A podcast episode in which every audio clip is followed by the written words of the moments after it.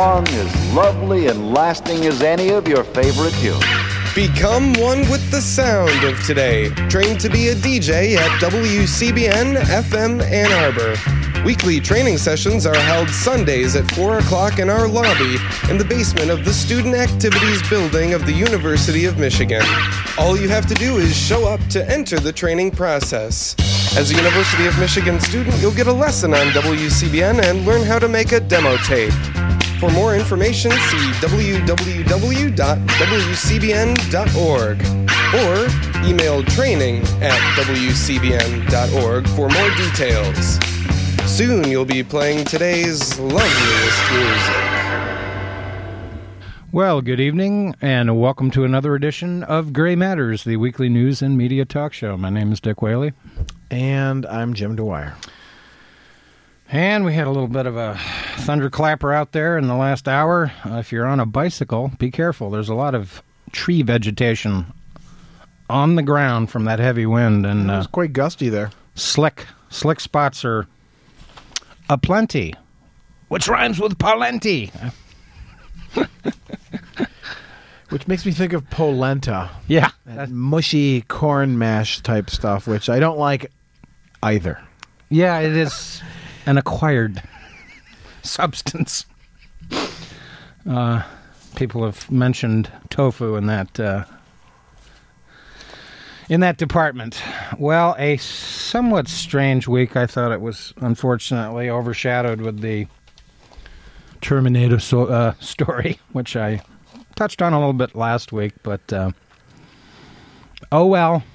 Yeah, I mean, this is uh, a surprise to who? I, I, you know, I'm sure uh, some might say his wife, but uh, come on, she knew what she was marrying. Yeah. Um, Well, the difference between him and some other people is at least he's never played the holier than thou card. Correct. In advance or since. He's remained Yeah. relatively mum, but obviously going into the recall election, um, that was a very strange uh, skeleton in the closet to be uh, keeping track of. yeah, But uh, you know, on a on a different note regarding Arnold, uh, I noticed Thursday night. In fact, I took the night off from work to actually watch uh, the smartest uh, guys in the room documentary, which was playing on C- CNBC. And if you get a chance to see this movie, this is a documentary uh, made in 2005 about the Enron scandal. And there's lots of components uh, to this movie that are very relevant to the eventual financial crisis here in the United States. But there was also the propinquity between Enron and the Bush administration and the political machinations of Enron uh, regarding the deliberate manipulation of. Uh, well, basically electric supply that affected California, in which prices, supply, and artificial uh, quote unquote capitalism. Uh, these guys, the smartest guys in the room, are all big adherents of Ayn Rand, market capitalism. And of course, the truth comes out that it was all manipulation. And Ken Lay met Arnold Schwarzenegger uh, in the midst of the energy crisis in California in May of 2001. Uh, a we had rolling brownouts at the time. Uh, it's important to remember that this Yeah. was not just a, a cost thing, Yeah. but there were actual shortages. there were actual shortages, and what Enron was doing was manipulating supply because they were able to, uh, their quote, traders were able to manipulate shutdowns of utilities. And as the uh, public utility regulators were pointing out, there never was a supply shortage. Mm-hmm. This was deliberate manipulation. This would cause prices in the quote unquote free market, unquote, to rapidly spike, sometimes as much as a thousand percent. Californians lost thirty billion dollars from this Enron, these Enron shenanigans, while they were booking two billion dollars in profits, while hiding the fact that their con- their company was bankrupt, and uh, there were numerous frauds orchestrated the fascinating thing about this movie is this sort of proselytizing that the Enron Corporation was engaged in in the 1990s and early part of the uh, Bush administration.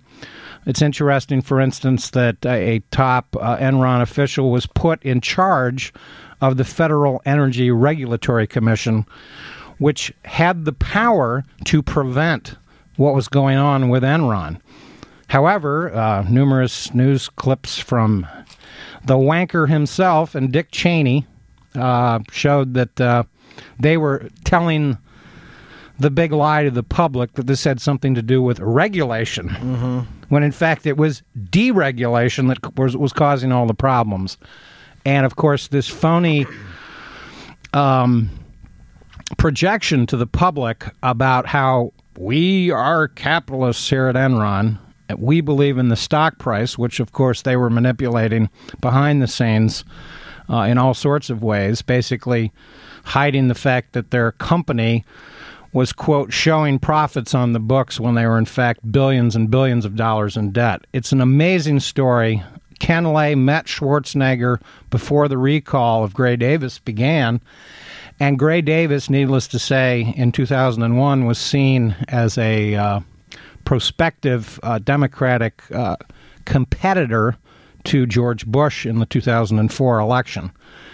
Uh, Ken Lay was also the biggest financial contributor to the uh, g- to Governor Bush when he was governor of Texas, and this whole story um, is connected to the the eventual unwinding of the American economy.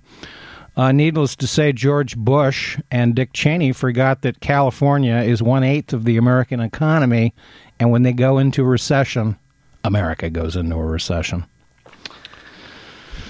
Very yeah. interesting stuff. I highly recommend uh, this documentary if you ever get a chance to see it again. Uh, this was a book, a, a, documentary based largely on a book by a guy, uh, a woman named Bethany uh, McLean, who has recently published another book. She was the journalist that actually began to raise questions about Enron's accounting practices, among other things.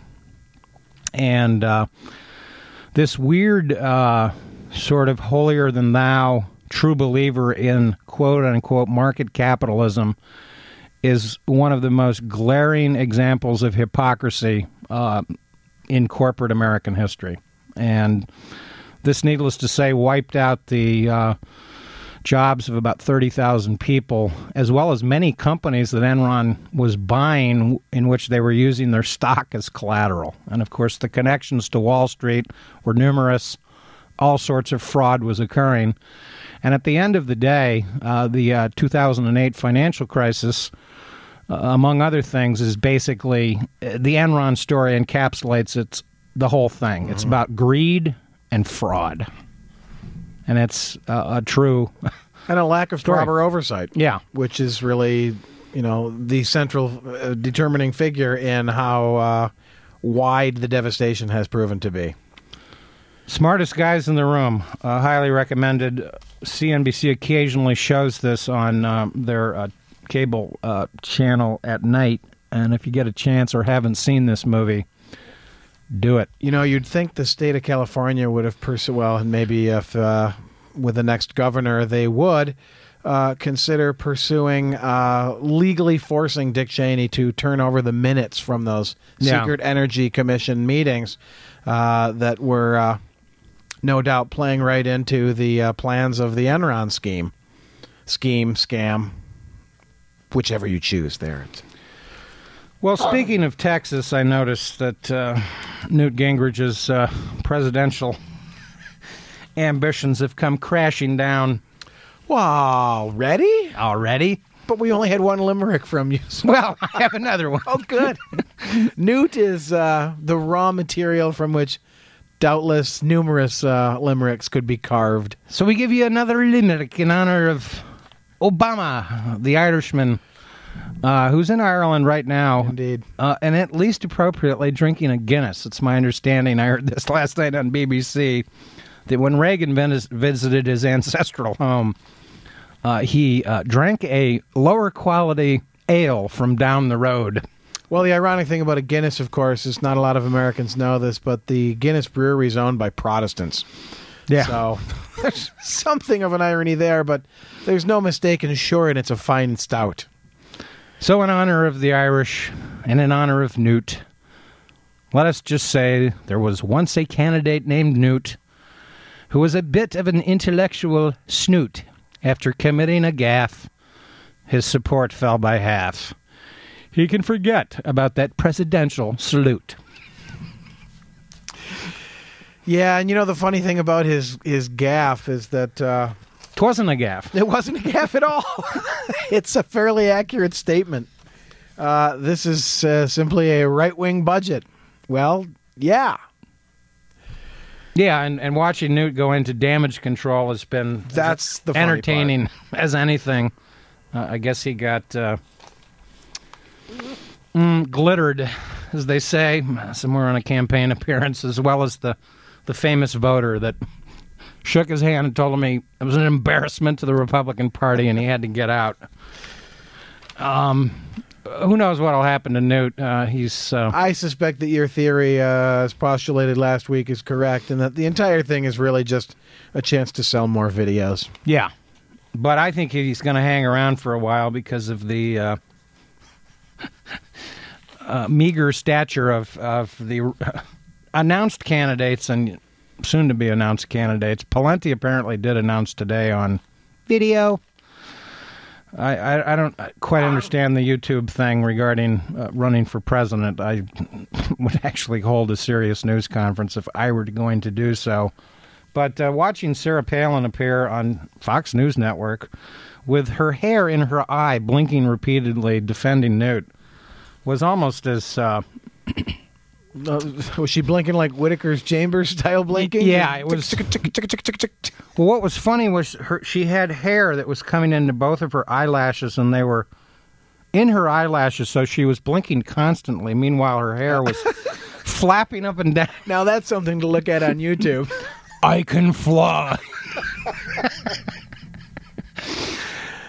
Yeah, apparently a longtime uh, aide of hers, uh, during her longtime aide is maybe not the right phrase since he was a gubernatorial aide, and we know she barely held that seat.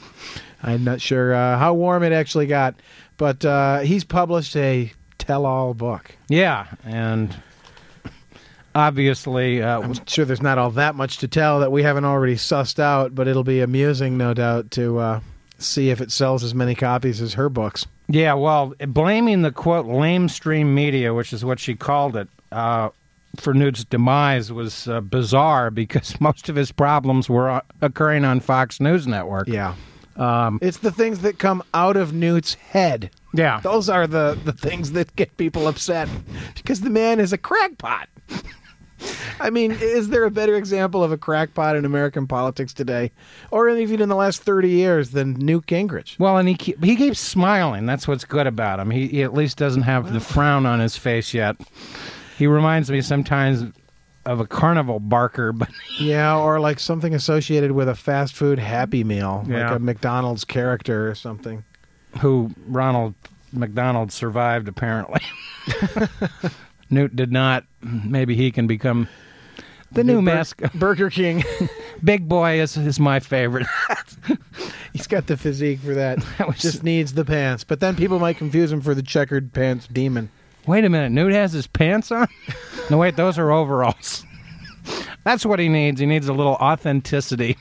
A hay bale, kind of a junior samples look. So yeah, um, brain damage award to Sarah Palin. Um, can't keep the uh, Newt Gingrich appearances in in perspective, and of course he got into trouble by using the word right wing social engineering. And I thought, well, boy, that describes it perfectly. That's what they've been engaged in for decades now. Of course, Now, he- are they mad because he's called them out on it, or because they don't think that it's right wing? They think they that's probably it. They think, oh, we're mainstream. But uh, no, this is maybe uh, the most accurate uh, thing you could have expected Newt to say. Yeah, and of course it's connected to the Ryan Medicare plan, which of course is going to be prominently featured tomorrow in a special election in upstate New York. Uh, pay attention to those results. Very interesting because there's a Tea Party candidate uh, in the special election that may allow the Democrat to win with uh, 40-ish uh, to 45 percent. Um, I suspect at the last second, many of the Tea Party folks will abandon their candidate and the Republican will still win. But if the Democrats should win that former Jack Kemp seat. Uh, that would be a big upset and not bode well for the future of the Ryan plan, which uh, has not passed the Senate. Uh, so there's a lot of controversy about it, but it's obvious that the Ryan plan, by the way, is uh, is going to be uh, one of the key uh, issues in the uh, presidential election and congressional elections that are upcoming. And needless to say, it's uh, mired in confusion, disinformation, and all sorts of uh, hyperbole and mischief. Well, it could be a long, long wait for this uh, August 2nd deadline on the debt limit. Oh, yeah.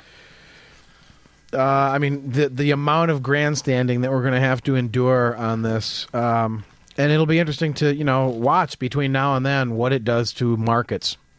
Uh, this sort of uh, foot dragging and uh, rhetorical grandstanding, uh, as you know, Rack and Hugh uh, is uh, is sent up in uh, troubled, anguished sighs from the Republicans, you know, insisting on real cuts. Yeah. You know, let's use this as an opportunity to impose real cuts.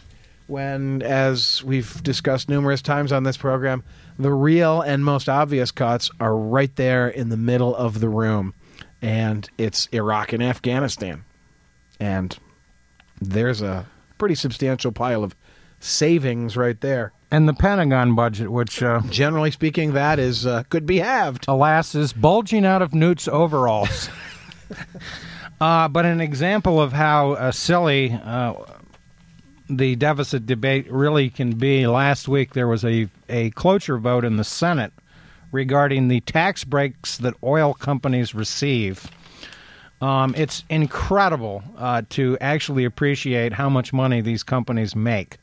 Uh, this is one quarter. This is the latest quarter, and this is from the Wall Street Journal, owned by Rupert Murdoch's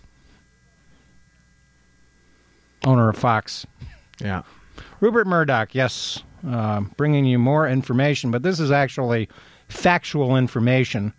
This dated the 29th of April. Yeah, generally speaking, the, the Wall Street Journal still, despite its ownership, continues to enjoy, uh, with the exception of its op ed page, uh, pretty reliable and reasonable news coverage. Yeah, exactly. And this is what's just interesting. ExxonMobil reported uh, it, its uh, earnings per share jumped. Um, it, this is its earnings. This is its profit. Ten point six billion dollars, or two dollars and fourteen a share, uh, which was up from uh, six point three billion dollars, or one point thirty three dollars a share. Uh, this is the first quarter. This is one quarter, Four months. four months. Um, revenue rose 26% in the first quarter of 2011 to $114 billion. this is a corporation that apparently the Republican Party has decided in the Senate. This vote was 57 to 43 has to get more tax has to continue to get tax cuts, uh, tax breaks, tax subsidies. The total savings from this tax debate that they had just last week on a procedural vote in, regarding this budget and these tax breaks for oil companies consisted basically of forty billion dollars over a ten-year period. Exxon made ten billion dollars in one quarter unbelievable, but uh, demonstrative of the, of the hypocrisy, the total hypocrisy of um, market capitalism. And of course, you know there are some investigations into the uh, manipulation of oil prices uh, regarding fu- you know commodity futures exchanges and arbitrage and the whole. Uh, uh, well, guys like Enron, the smartest guys in the room.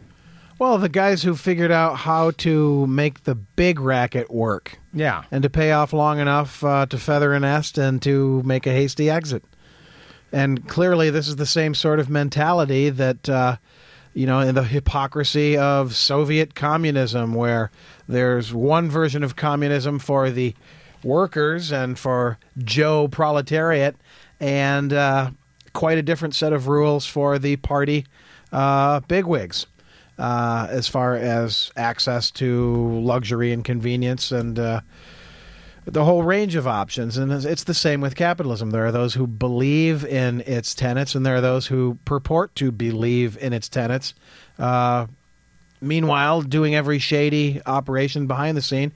Um, of course, as most listeners are aware, the only real form of socialism that we have in this country is the corporate socialism, which is itself a, kind of a bizarre and, and ridiculous phrase. Um, but that's the way the funding of corporations works in this country. Uh, you and I foot the bill. Yeah, and the thing that's fascinating also about this article, um, the, you know, it says oil company profits soar. ExxonMobil, Shell reap gi- uh, gains from rising crude prices and natural gas demand. yeah. Uh, not much increase in natural gas demand, in fact, very little. Uh, but just to give you an idea of some other companies, Occidental Petroleum, based in Los Angeles, uh, posted a uh, profit of 1.58 billion dollars. Its profits went up 46 percent. Royal Dutch Shell (PLC) posted profits of 6.29 billion, up 30 percent. Man, those guys need some tax breaks to stay in business. And uh, needless to say, in the quarter, they note that oil prices went up 23 percent. Gas prices and this of course has come down a little bit since because at the time oil was trading according to this article at about $113 a barrel on futures markets. Those have come down in recent weeks as it's quite evident that there are economic problems in Japan uh, connected to the tsunami and uh, no real uh, shall we say denouement of the situation in Libya regarding uh, No. these the Saudis quote picking up the slack for that lost uh, oil production out of Libya. Well, I was wondering what you thought of the kerfluffle about the 1967 borders. Oh. yeah, well, I also have this interesting article, too, about uh, speaking of oil, real quickly, just touch on this that uh, the next OPEC meeting is slated to occur in uh, Iran. And uh, everybody's favorite name to pronounce, Mahmoud Ahmadinejad, has uh, named himself uh, the uh, Iranian oil minister uh, so that he can uh, hold forth at this meeting. Uh, the man does like to hear himself speak. Um, That was Dick Cheney's position. well, Dick Cheney maybe has the uh, the seat up in the booth, and uh, he's speaking on the Bluetooth to Ahmadinejad. He's a usurper. we'll see what happens there because, of course, he's under all sorts of pressure at home. But the the kerfluffle, eh, it's hard to say because this issue is so difficult. Uh, why it's so difficult is uh, is of course an entire uh, different story uh, in and of itself, but. Um, it's surprising that uh, anything was said at all because, of course, Newt's running for president. There's all this presidential. It's election season already, and so why would Obama touch the third rail of American politics? And well, one of the third rails because the other one's Social Security, right? But to mention the Israeli-Palestinian conflict, and the As answer part is, of a speech about the Arab Spring, interestingly. Exactly, and Yeah. to uh, the uh, one of the most powerful lobbies, the American Israel uh, Political Action uh, Committee, the AIPAC uh, convention. Uh, he spoke there, and of course, Netanyahu uh, vehemently disagreed. But uh, this is the smell of coffee on a cold and frosty morning.